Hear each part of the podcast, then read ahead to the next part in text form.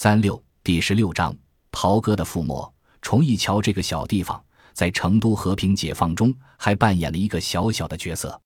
据川西和平起义的主要角色之一，原四川省政府主席邓锡侯回忆，在起义前，他和川军另两位首领刘文辉、潘文华的心情相当矛盾。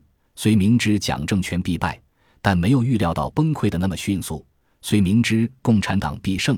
但对中共政策和个人前途仍一句重重，因为他们都曾经和红军打过仗。当时蒋介石的嫡系四川省主席王灵基对他们也有防备。淮海战役后，蒋介石政权岌岌可危。当时这些川军首领不希望溃败部队退到四川，但王灵基不可能与他们合作。王为了表示对蒋介石的忠心，帮助蒋做垂死挣扎。积极扩充保安团队，不惜糜烂地方。邓、刘、潘预见到共产党很快将进入四川，他们所要做的就是保境安民，和平迎接解放，使四川免于战祸。一九四九年夏，他们实际上已经和解放军刘邓大军建立了联系。十二月七日上午，他们在刘文辉家聚会，蒋介石约见刘文辉。邓和刘担心可能蒋要逼迫他们上飞机去台湾，便与刘密商出走办法。当时两家门前暗探密布，出入皆受到监视。他们决定不带行李，先后出北门。邓携带猎枪，以出城打猎为借口。刘则称有病要去医院看病。他们先后通过外北检查站，在城隍庙会合，然后在梁家巷乘车去崇义桥，次日转移到龙桥。开始进行军事部署，并联络各乡民团。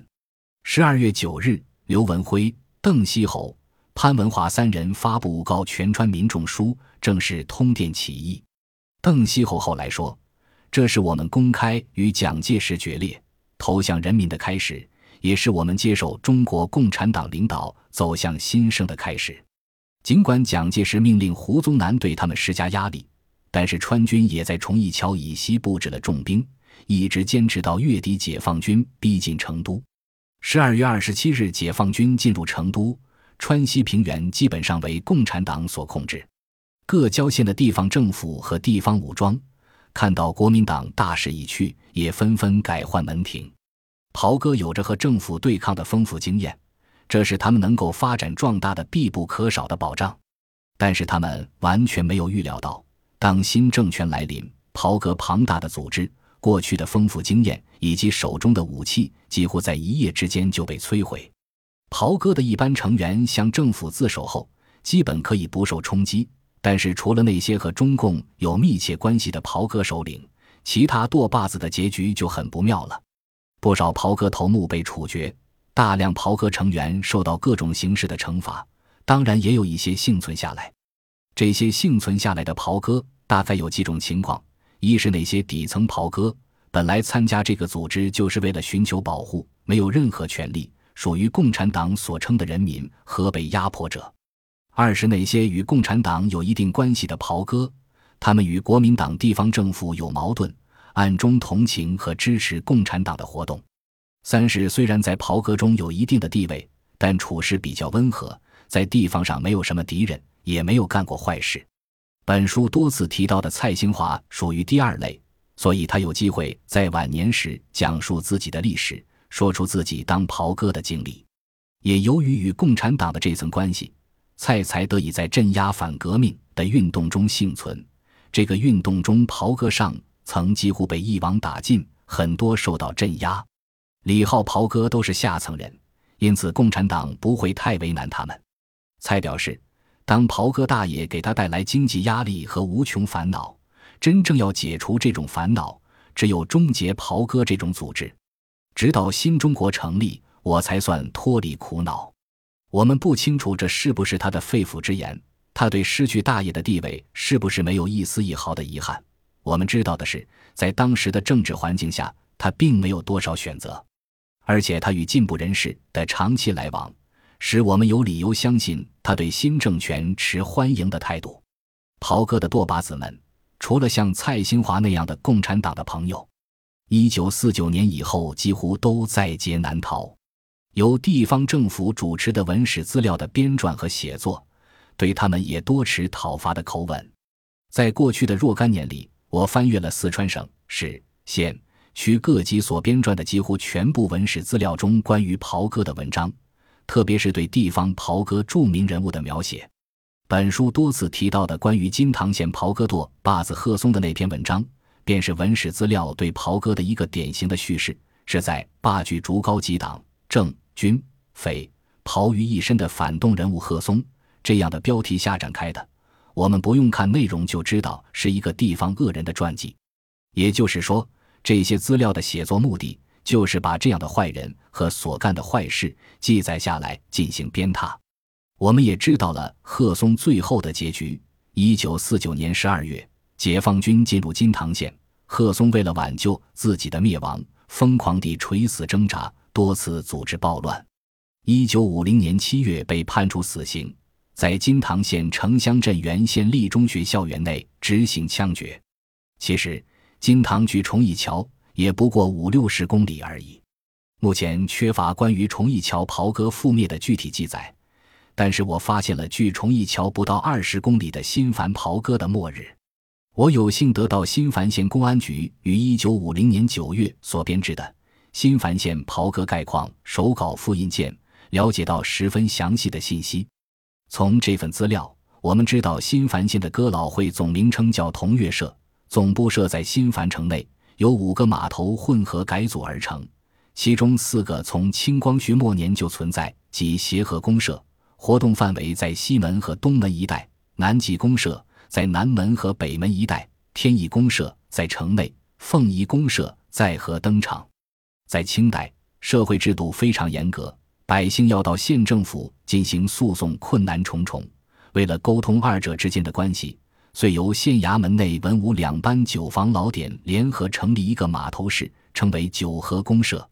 也即是说，这个袍哥公社实际上是由县衙吏组成的。因而，晚清的新繁有五个袍哥公社。民国初年，为了减少纷争，五个社的负责人磋商研究。把五个码头合并起来，成立同乐公社。一九二三年之后，同乐社发展到乡镇成立分社。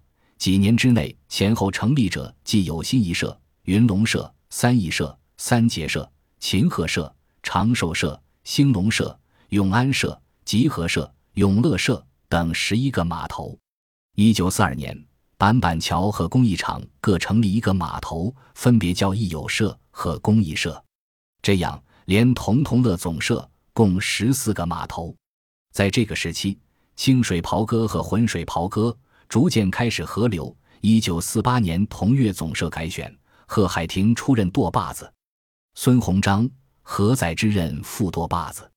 根据这份资料，一九三九年之前的新繁袍哥多是清水袍哥，除了在封建社会中有一般所谓忠义形式上的活动外，别无其他。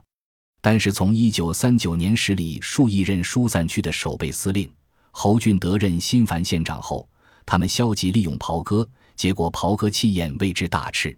除了组织日趋严密，而且人数日益加多。同乐总社实际上是何在之、黄国栋掌权。在这个时期，各分支社的舵把子都竭力扩充武力，还暗中支持兄弟伙杀人劫货。多数袍哥表面上是清水。而实际上都仍是通匪通道的，袍哥把持掩护全县的烟馆、赌场，凡操营此种业务者，必须要到管事那里取得同意，并抽出所获利润的一部分捐作码头上的开支。